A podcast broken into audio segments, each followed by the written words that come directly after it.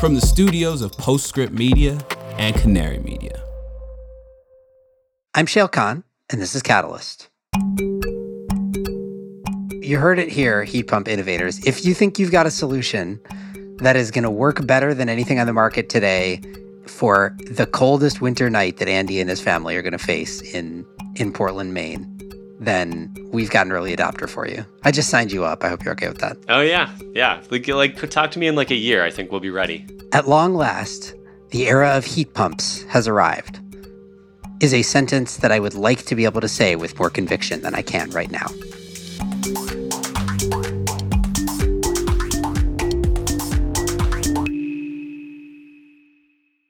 The entire solar industry rests, both literally and figuratively, on a vulnerable material. That material is aluminum. It is one of the most carbon intensive metals, with the bulk of its supply originating in China. But what if module frames made from domestic recycled steel replaced it?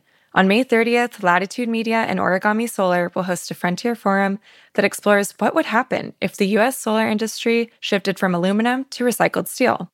We'll explore the impact on supply chains, cost, technical performance, and carbon emissions. This is a must attend for anyone who cares about the domestic solar industry.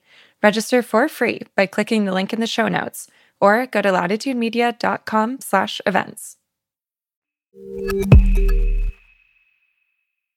I'm Shayle Kann. I'm a partner at the venture capital firm Energy Impact Partners. Welcome.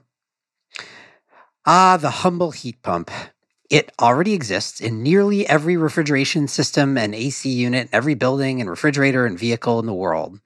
It's the closest thing to magic that I think exists in the current energy system. Uh, to wit, heat pump efficiency is measured by a term called coefficient of performance, which basically just means efficiency. It's basically the amount of power you get out of the system relative to the power you put into the compressor. Heat pumps today have coefficients of performance anywhere from, say, three to upwards of five for really good ones. In other words, you put one kilowatt in, you get three to five out. Magic. It's also a form of electrification. Heat pumps, when used for building heating purposes, typically replace natural gas or fuel oil uh, with electricity. So it's decarbonization, potentially. In some places, even in North America, it is actually a pretty mature market, mostly where those heat pumps, though this becomes a bit of a misnomer, are primarily used for cooling. So in South Carolina, for example, nearly 50% of homes already have them. But in most of the country, and particularly in colder climates, the penetration is a fraction of that. We at EIP are mildly obsessed with heat pumps. We're not alone in this, but I'd like to think we've spent more time on it than most. We've already made one investment focused on heat pumps for industrial use, more on that soon, but we're hungry to find more, particularly on the residential side. The market, despite the technology being fairly mature, the market itself is still pretty young, at least as I think about it. And I think there's an opportunity for somebody to revolutionize the product, streamline distribution and customer experience, and in the process, build a big lever for decarbonization. If that's you, get in touch with us. And when I say us, I mean me and my guest this week, which is a familiar voice for regular listeners. It's Andy Lubershane, who is EIP's head of research, my frequent macro collaborator, and as you will soon hear, our resident heat pump enthusiast. Here's Andy. Andy, welcome back. Thank you. Happy to be back as always. It is finally time for us to do a heat pump episode, which we've talked about, I think, for a long time. Yeah, I could not be more excited to talk about heat pumps. Pumped about heat pumps. Nope, nope. That's you get one of those. That's the Okay. only time. All right. Uh, all right, let's let's start with uh, you know, quick stage setting, I suppose. What is a heat pump and why is it magic? Yeah, so heat pumps are um, generally sort of a, a less well recognized critical building block, not just of the energy transition, but of the modern world uh, that we live in. Uh, every refrigeration system, every air conditioning unit, and every building, you know, cooling system, vehicle, all, all the stuff in between requires a heat pump uh, for the most part today. Um, and the way they work is they use this. This process called a va- vapor compression cycle where they use a refrigerant gas and there's you know dozens of different refrigerants out there. Um, and they basically compress that gas and then they expand the gas. And as the gas goes through these phase changes um, in one environment it absorbs heat and then in another environment it dumps that heat. Uh, and the goal is to move heat from one place to another. And the magic of a heat pump is basically that Um, if you're using an electrically driven heat pump, which is the vast, vast majority of heat pumps today, you take a unit of electricity, like a kilowatt hour of electricity that you put into the heat pump, and you can move more heat from one place to another than a kilowatt hour's worth of heat. So you put in a kilowatt hour of electricity and you move, say, two, three, four, five kilowatt hours worth of heat energy from one place to another. And so it's uh, in, in this way they achieve what people would would call more than 100% efficiency. Because if if what you're trying to get is heat from one place to another you're getting more than one unit of heat for every unit of energy that you put into the system. Which you might think like you know uh, isn't this true of all energy generation systems that we use? But it's not actually. You're not like, you know, if you're burning coal, for example, you're not getting more energy out than you put in. You just happen to have this super concentrated source of energy in the form of coal, which you can afford to lose a little bit of in the process of turning it into electricity. Right. Almost everything else we do with energy basically has efficiency losses. Like you're you're taking some form of energy and you're making it more useful in a way. And by making that energy more useful you lose a little bit of the primary energy that you begin with along the way. And because of thermodynamics, and it's been a while since I've taken a physics class, but because of the principles of thermodynamics, if if all you're doing is moving heat from one place to another, and because of the magical properties of these refrigerant gases, you can actually do so with with higher than 100% efficiency um, in terms of the the heat that you get from one place to another. Right. Okay. And we'll probably talk more about, well, we're definitely going to talk more about the refrigerants because that's a, sort of an issue. We'll talk more about the efficiency, which is also in the heat pump context deemed the coefficient of performance uh, or COP of a given heat pump. But as you said, heat pumps are not an immature technology. This is they're ubiquitous in our society, though you wouldn't know it necessarily. So why are you and I and a bunch of other people so excited about heat pumps as we think about decarbonization? There's really two reasons. Um, one is because of the challenge of cooling and decarbonizing cooling, and then the other is because of the challenge of decarbonizing heating. And, and again, because of the way heat pumps work, heat pumps are used in both of those functions. And the need for better heat pumps in those different functions is actually quite different. So, in the cooling world, where heat pumps are extremely widely deployed today, whether you're cooling a space for air conditioning or whether you are refrigerating or even freezing a space, you know, to keep something very cold, like uh, the cold chain for food or, or medicine. Um, you know, the challenge is mainly around the pace of growth. So, air conditioning demand is one of, if not the absolute fastest growing sources of electricity demand globally and is predicted to continue to be so for decades to come. Uh, and that's for two reasons. One is because the world is getting richer. Uh, hopefully, it will continue to get richer. And one of the first purchases that people tend to make as they ascend to the global middle class is air conditioning. And that's going to be even more true in the global south, where it's hotter and more humid uh, than it has been in the global north, which is already relatively rich and has fairly high air conditioning penetration. And so basically, as people in hot, humid climates get wealthier, they're going to buy more air conditioning, which is a great thing because air conditioning is awesome. And obviously, we all really like it.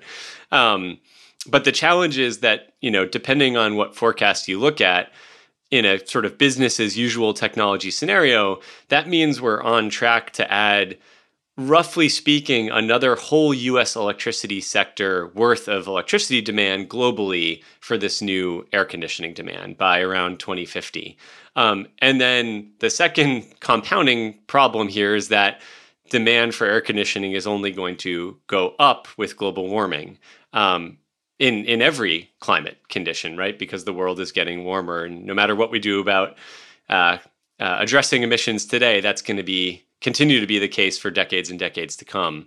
Uh, because of the warming we've locked in already. And so the challenge for air conditioning, the main challenge is just keeping up with demand. Um, and one of the the issues that we've seen historically is that um, in the air conditioning space, consumers by and large focus on upfront cost, on sticker price. And not so much on efficiency and performance.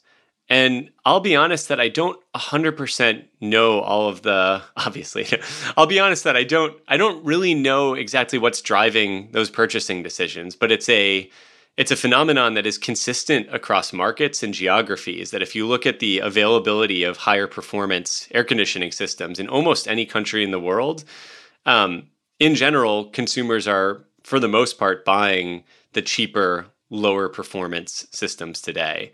And so it's not simply a technology problem obviously there's there's a market and an economic problem here as well around air conditioning okay so talking about cooling you know i think uh, to your point this is where heat pumps are already they already play a big role right? There's already in a, in a lot of air conditioning systems they already have a heat pump in them today. The just, just about every air conditioning system right? Yeah exactly. So it's not like this is like a brand new market for heat pumps though as heat pumps get better and more efficient potentially it can it can provide an advantage as we add a lot more air conditioning. But the, the challenge, the high level challenge that you're describing, is that demand, undeniably and hopefully demand for air conditioning is going to be growing fast. But that doesn't mean that that demand will go for the most efficient form of air conditioning, the highest performance heat pumps, for example. And as a result, it might induce more energy demand growth than we ideally would want, which then, you know, causes this set of questions around how are we going to supply all the power and uh, and feed all this air conditioning. Right. The the challenge I, in cooling I would characterize as as essentially how do we make more efficient units cheaper so that people buy the more efficient units. Right. Okay. And so that that's the cooling side, but I think that's where there's like a little bit less kind of novelty from a heat pump perspective because again, this is not a new thing. On the other hand, in heating world, uh, heat pumps are less ubiquitous by a long shot today than than they are in cooling. So, talk to me about heating. Yeah. So, um, obviously, today the way we heat buildings, the way we heat water, in the vast majority of cases, um, in northern climates where it gets cold, is we burn fossil fuel. We burn natural gas predominantly in North America today. Um, in many parts of the country and the world, though, we still burn you know fuel oil. Um, and part of the reason is because uh, the equipment is relatively cheap. A furnace or a boiler is a really low upfront costs, relatively speaking, in terms of installing and and getting a heating system. Um, and you know, also because historically and and continuing on through today, it's just it's more difficult to make heat pumps work in a heating setting, especially in relatively cold climate environments. And the one reason for this um, is because of the differential in temperature that you're trying to move heat across. Uh, and that's a major driver of the efficiency of a heat pump. If you're trying to move uh, heat from a uh, 70 degree environment uh, outside to a 67 degree environment inside, then that heat pump is going to be an extremely uh, efficient, you know, cooling system essentially. Um, and if you think about even kind of worst case scenarios for air conditioning today, say an air conditioner in Arizona needs to move heat um, from about 70 degrees, let's say, uh, which is a relatively comfortable point for people inside of a home or a building, to say 100 degrees or 105 or 110 degrees outside. So that's a, a temperature lift. You're lifting the temperature and moving heat across about a 30, 35 degree gradient. Um, and that would be a really relatively tough thing for an air conditioning system to do. It would be operating in a less efficient mode. Um, you know, I live up in Maine, so cold climate uh, environment. And if you think about what heating, home heating, or building heating in Maine requires, you know, there are times when it's zero degrees Fahrenheit outside or five degrees Fahrenheit outside. And if I want to get myself comfortable, I need to lift that outdoor heat up to 70 degrees in my home. Um, or if I'm trying to heat up water for a nice warm shower, you know, 100 degrees plus Fahrenheit. And so you just have to do a lot more work. It's less efficient to move heat across that higher gradient. Uh, gradient. Now, we do this today in cooling settings, for example, with freezers, but it's just harder to do efficiently at much higher volume. So that's that's one of the reasons it's been challenging for heat pumps, electric heat pumps, to penetrate the heating market today. So one of the things that is has long been the sort of knock on heat pumps, which is exact for heating, which is exactly what you're describing, is people think they don't work in cold climates for exactly exactly that reason. I think it's important maybe to spend a minute talking about like what what is the performance of a heat pump of a let's just say like a higher end Mitsubishi heat pump today. Would it work in Maine? Could you install a heat pump? Is it an economic challenge or a technical challenge? So if you're using a higher performance heat pump today that has, you know, features that are designed for very cold climate operations, you can fully heat a home or a building, especially if that home or building is decently well insulated so you're you know not losing a lot of heat as you're pumping it into the home with electric heat pumps i mean um, and and actually heat pumps are are still pretty darn efficient even at temperatures we'd consider pretty cold so you know i would say a, a medium performance heat pump today uh, when the temperature is around freezing you know 32 degrees fahrenheit you're probably getting around a coefficient of performance of three um, uh, when the temperatures, you know, if, if you're just trying to heat a home. So, you know, again, you're you're moving three kilowatt hours worth of heat into the building for every kilowatt hour worth of electricity you put into the heat pump. The the challenge is that there are some periods, they're not as often, but there are some periods in Maine and other northern climate uh, areas where the temperature goes, you know, well below zero very occasionally. Um, and if you you know head up to Canada, uh, that very occasionally is a little bit more often. And uh, this is a sort of a phenomenon for every heat pump on the market. As the temperature outside drops, um, especially as it drops well below freezing, uh, the efficiency of the unit drops. And so by the time you get to around, you know, negative five, negative 10 degrees, certainly uh, anywhere below that with almost any heat pump on the market, um, A, that heat pump loses some of its capacity.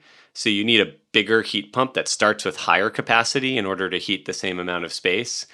And B, just the efficiency efficiency drops tremendously to the point where you're you're basically doing resistance heating.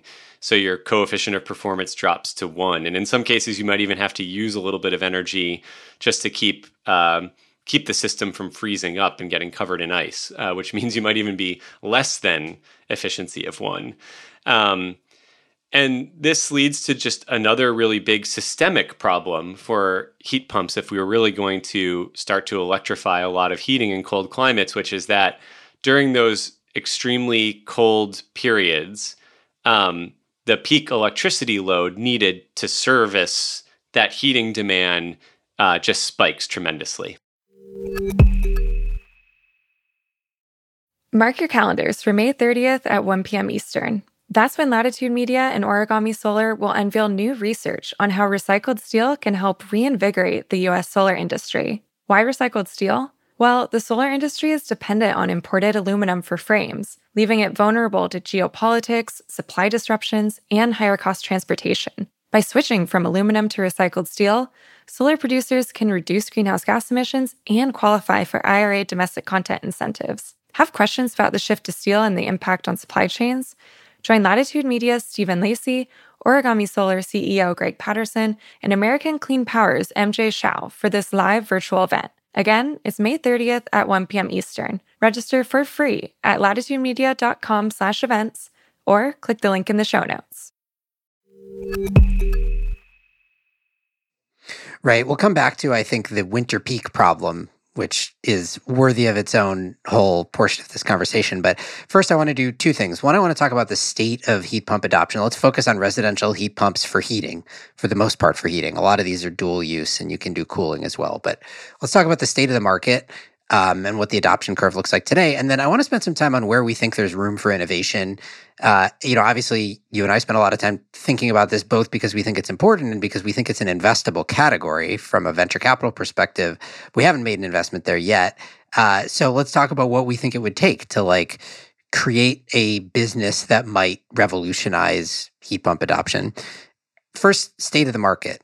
where are we in terms of heat pump adoption? And this is where I, uh, when I look at these numbers, I'm like reminded of electric vehicle adoption circa two years ago, where there was a very clear and very stark divide between what was happening in Europe and what was happening in the US. Feels pretty similar in heat pump world right now. That's very true. And what's been interesting is heat pumps actually had a moment in the first decade of this century, so in the mid aughts, where natural gas price, uh, prices in, in North America were starting to rise pretty precipitously, and uh, heat pump adoption started to rise as well. So it, back in 2000, you know, at the at the turn of the century, heat pump adoption, you know, in uh, or you know, for for new new heating systems in say the U.S. Midwest, relatively cold climate area, was at about five percent, and by the late aughts, you know, 2009, 2010, it had actually grown up to about 20 percent. Um, and this is because I think mainly of, of economics that electric heating started to look more economically attractive as natural gas heating uh, was looking more expensive. But then, of course, of course um, in the early 2010s, we had the shale gas boom in North America. Natural gas prices fell off, and uh, a few years later, so did heat pump adoption. And so, heat pump adoption in cold climates has actually fallen now back to about that you know five to ten percent range uh, for for you know new additions. Overall, across the U.S., it's around forty percent, and but that's predominantly because of uh, another sort of magical property of heat pumps, which is that the same system can be used bidirectionally if it's designed appropriately, which means that you can use one heat pump to do both cooling and heating. And so heat pumps are now in, you know, warmer climate regions of the US, the US Southeast, for example, um, being deployed uh, as the only system for heating and cooling uh, a lot of buildings or the predominant system for heating and cooling a lot of buildings. So that that's the U.S. Um, it's it, has been a real challenge um, because electric heating, heat pumps, just do not look as economically attractive for consumers compared with you know continuing to burn natural gas. That was fairly true in Europe as well, up until just the past year, where the crisis in Europe, the Ukraine war, has caused natural gas prices to completely go through the roof. And um, I don't have the data in front of me right now, but everything I've seen shows that there's just a surge in consumer demand for electric heat pumps. Yeah, I, I don't have this number in front of me either. I can't remember whether this is Germany or all of Europe, but uh, in one of the two places, they installed more heat pumps, or there are more applications for permits for heat pumps in August of 2022 than all of 2021 in its entirety. Like there is an there is a an undeniable and clear inflection point happening in Europe right now, where heat pump adoption is just like shooting through the roof. Um, though it's an interesting dynamic there. So obviously, like that's that's a trying to get off of natural gas and onto onto electricity, but electricity prices are spiking in Europe as well. So I haven't run the numbers to figure out whether this is a mathematically driven thing or whether it's more of a like let's all get on board with get getting off of Russian gas because we know this is going to be a problem for us until we solve it. Yeah, I mean, of course, the problem right now is electricity prices in many Euro- European countries. Electricity, you know, generation is still largely tied to to natural gas, at least on the margin. And so until natural gas is driven out of the electricity generation sector, then when you use electricity to run a heat pump, you're actually you know using that gas less efficiently, right? Because uh, if you're burning gas in a even in a CCGT, maybe you're getting you know 50% efficiency, and then using that electricity uh, is it, it's a complex problem. But but yes, um, I, I do think some of this is is uh, thinking ahead to you know uh, decarbonization of, of electric supply. Let's come back to the U.S. then and talk about what why adoption has not been more rapid, or what we could do to bend that curve upward. I think there's a couple of categories. I, I mean, one thing I've gotten convinced of, I'm curious whether this is true for you as well, is that for any one player, any one company to single handedly bend the curve on heat pump adoption. It sort of has to be a vertically integrated solution of some kind or another because as you look at like what are the bottlenecks holding this market back, it feels to me like it is a combination of the product itself and the limitations there where there is innovations innovations to be had around improving the product the hardware and then the messiness of the consumer journey to adoption which is still a terrible generally a terrible customer experience. I can say from experience myself having installed heat pumps not long ago in my house but you know this is also what you hear universally. It's one of these things similar to like how dealers didn't want to sell evs uh, you have contractors who don't know about heat pumps or don't want to sell heat pumps or think that they're too expensive or outdated.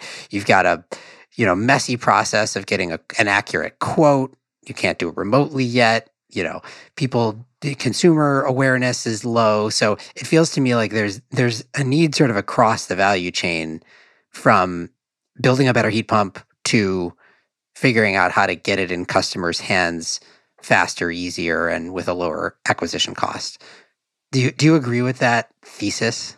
I, I agree. Yeah, as you know, I've been I've been trying to understand how much of this is a a product problem and technology problem, and how much of it is uh, a kind of go to market sales, financing, packaging for the consumer problem. And I guess what I've come to is those problems are actually more interrelated than I initially understood. Um, and that's because these uh, g- getting to a, a more efficient, higher performance heat pump would reduce some of the sales friction and would reduce some of the objections that installers and, and customers ultimately have to them.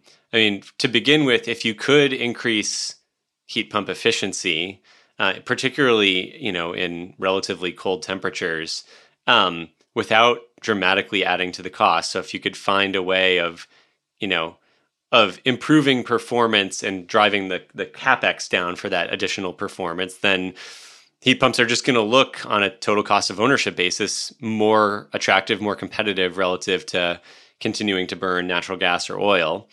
Um, and then also, if you can make heat pumps more efficient uh, at colder temperatures and you avoid the the winter night problem that you mentioned earlier, where there are periods in the winter, and especially in the middle of the night, where it gets very, very cold, that uh, heat pump efficiency plummets, then maybe for a higher percentage of households, you don't need to upgrade your electricity breaker box in order to install the heat pump because you know you have enough amperage in that box uh, to run the system that you're installing, even on those you know coldest winter nights.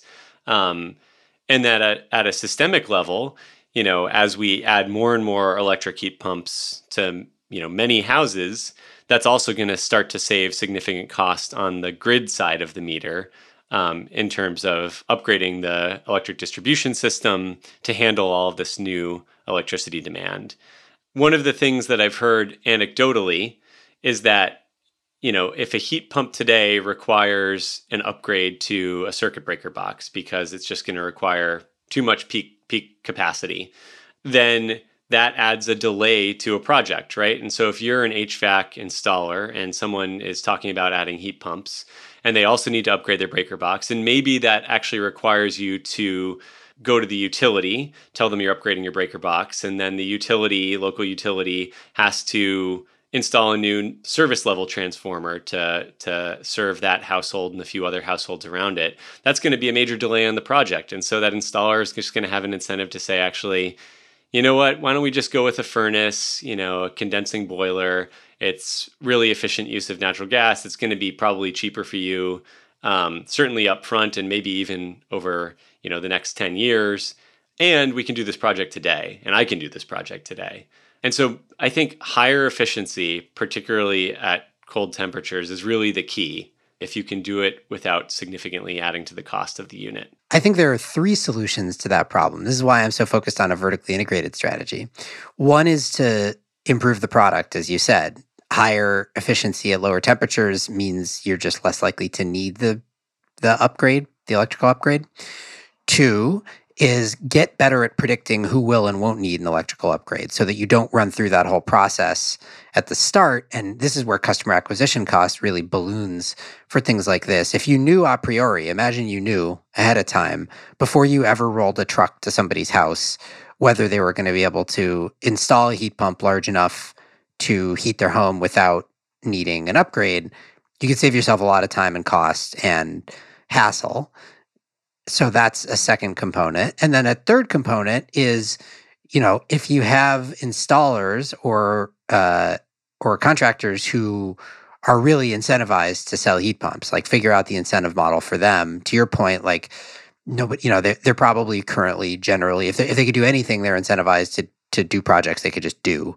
Um, but figure out that incentive model, have them captive, you know, exclusive heat pump brand, whatever it might be. And all those things can sort of serve to improve that one piece of the puzzle, which is one among a bunch of pieces of this puzzle to me, which is why I think there's like a holistic soup to nuts revamp to be had.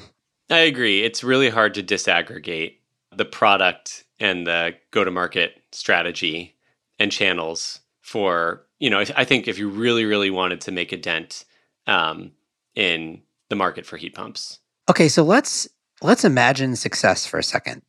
Let's say that um, heat pumps get steadily better or maybe there's some breakthrough advance in heat pump technology they become more efficient at low temperatures. Let's say that we figure out the downstream side and you know customer adoption becomes better customer acquisition costs become cheaper et cetera. As a result uh, heat pump adoption does increase rapidly in in the us as we are starting to see in europe and we'll see whether that's a sustainable trend i think the, then the question is going to be have we caused a new set of problems for the grid because we love electrification obviously but not all electrification is purely beneficial electrification. It causes a bunch of side effects they have to think about. So, what would it look like to see heat pump adoption for for heating in cool climates at scale here? How big a deal would that be from an electricity perspective? Let's start with an individual house, and again, think about in a in a cold climate like up here in Maine, you know what it looks like um, with you know heat pump technology that uh, if you have a really really cold snap in the middle of the winter you know again this winter night problem and the temperature gets down to negative 15 degrees for i don't know 8 10 hours um, potentially even longer what does that do to electricity demand for a single house and in short you know roughly speaking for a typical us household it means adding new peak load to that home that's equivalent to about uh, two electric vehicles that are plugged into level two chargers uh, during those cold periods. And that's on top of what we hope to be an electric vehicle or two, or two that are that are actually plugged into level two chargers at the home. And so what this might do in cold climate environments is is basically shift peak demand from the summer to the winter and increase the peak by about 3x. And so you know, it it is certainly possible that uh, electrification is sort of a pure winning strategy that we could we could find a way to stage upgrades of the grid all the way from the distribution system to transmission and build out generation to serve that new peak load.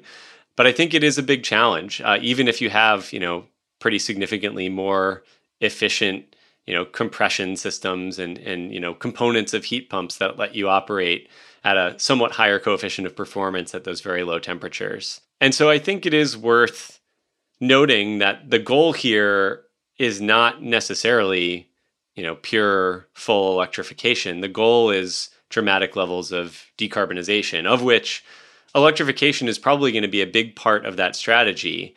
But, you know, as you and I have talked about on this uh, pod before, there may be it may be the right answer to continue to consume some amount of fuel, um, maybe even natural gas, in home and building heat. Uh, it turns out, it might turn out to be one of these end uses of energy uh, for which continuing to consume some fossil fuel uh, at lower quantities is the right long term strategy for decarbonization. One way of doing that that we've looked at and spent a lot of time at at EIP actually is thermally driven heat pumps. So you can actually you can drive this vapor compression cycle. You can you can make a heat pump that runs on heat from combustion. Uh, so you can burn natural gas, for example. You could burn renewable natural gas down the road, you could burn some amount of hydrogen in a heat pump uh, to basically create a heat pump that both uses the energy from the fuel to heat the home as well as is able to absorb some energy from the outdoor environment to heat a building as well. Yeah, I mean, I think for me, the bigger point is I, I think there's enormous progress that's extremely exciting being made across an array of different sectors to decarbonize them via electrification, whether it be light duty passenger vehicles, which is maybe the furthest along, to some industrial processes directly electrifying, to creating things like green hydrogen via electrolysis or doing direct air capture, right? And this is one of this being uh, heat electrification, building heat electrification, I should say, is one among that list to me and what potentially one of the bigger ones, one of the ones you could imagine scaling faster. But when you look at all of them together, you start to realize that one, electricity is going to be a great business to be in for the next couple of decades. Like d- demand should be growing undeniably, which it has not really historically for the past couple of decades. Though we went through a period 40, 50 years ago it's 10% annual growth. Now we're down to one or two, or we have been recently. So, you know, load growth curve increases again. Like I don't see any way in which that doesn't happen. But it also, I think, means to me that we're going to be kind of stressing the limits of what electricity can provide in lots of different ways. We're going to be testing the limits of our ability to transmit electricity over long distances, I mean, testing our limits of how much reserve capacity you need to have online to serve that cold winter Maine night that you're describing. We're going to be testing the all these edge cases of what happens when you have too much uncontrolled EV charging simultaneous with a cold night and, you know, some industrial load that can't turn off in the vicinity. All, and like this is all going to be sort of locationally specific, but in aggregate, to me, you know, every one of these incremental large areas of electrification adds to this like kind of bursting at the seams uh, image I have in my head of electricity over the next decade or two. I agree. And I think that one of the big question marks in how we're going to decarbonize in, in the energy transition is what electrification really costs at that kind of scale, which we just, we just don't really, it's very hard to study today. It's very hard to say, like, what does it really cost to build out every aspect of the grid to serve, you know, 3x higher peak load than we have today or more? You know, we, we have pretty good studies and estimates of what incremental levels of electrification cost, you know, marginal grid expansion and upgrades to distribution lines and substations like that that is doable although even even in that case there's a you know a really wide range and it's very site specific but at a macro level like what does electrification cost at that scale? We just we don't really know yet. All right. So you are you're an interesting case study here because on one hand you're definitely an early adopter and you're a, heat pumpophile. Uh, on the other hand, you live in Maine. So, do you have a heat pump right now? I, I have oil heat in my home, unfortunately, which I'm really embarrassed to say, but that's like due to idiosyncratic reasons about the house. And we only moved in two years ago, and I, I have this big plan to trick this thing out like completely when it comes to energy and probably want to do it all at once. But no, currently I, I burn oil and uh, and sometimes wood. We've got a wood stove, but uh, all right, no no so heat pumps. You, you you heard it here, heat pump innovators. If you think you've got a solution that is going to work better than anything on the market today for the coldest winter night that Andy and his family are going to face in in Portland, Maine, then we've got an early adopter for you. I just signed you up. I hope you're okay with that. Oh yeah, yeah. Like, like talk to me in like a year. I think we'll be ready. if you're going to wait a year, who's going to do it faster? If not you, then who? If not now, then when, Andy? Well, all right. Talk to me in six months, and uh, me, me and the family will discuss. all right, fair enough. All right, thanks for coming on. Uh, excited to talk heat pumps with you on behind a microphone rather than just as we normally do everywhere else. Likewise. Andy Lubershane is the managing director of research at EIP. What did you think? What did we miss? Let us know if you care about heat pumps, if you have a heat pump, if you don't have a heat pump, tell us about it, tell us why. Find us on Twitter at, at CatalystPod. You can find me there too. If you like the show, as always, go over to Spotify or Apple Podcasts and leave us a rating and review.